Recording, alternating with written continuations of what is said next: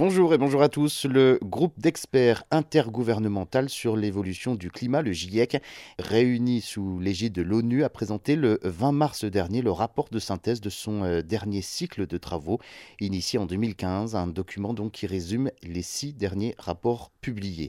Eh bien, ce rapport explique euh, d'abord que la température moyenne qui a été euh, relevée sur la surface de la Terre entre 2011 et 2020 a été de 1,1 degré plus élevée que celle relevée durant la période 18 1850-1900, qui marque euh, le début de la période industrielle. En découle également un constat, le réchauffement climatique est déjà bien là et s'accélère. L'homme est bien responsable du réchauffement climatique.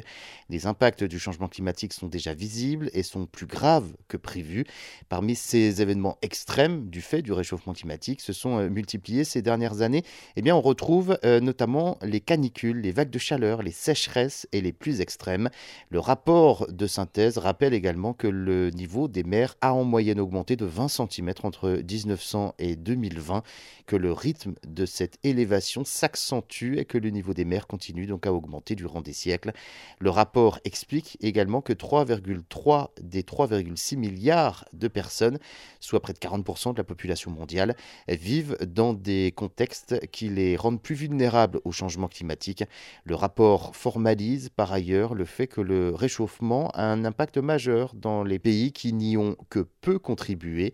C'est le cas, hein, par exemple, des pays développés et des petites îles des Caraïbes ou encore du Pacifique Sud.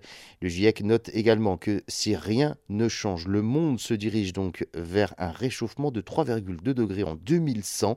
Le rapport insiste également pour finir sur euh, le fait que le monde n'est pas encore prêt à affronter les conséquences du réchauffement climatique.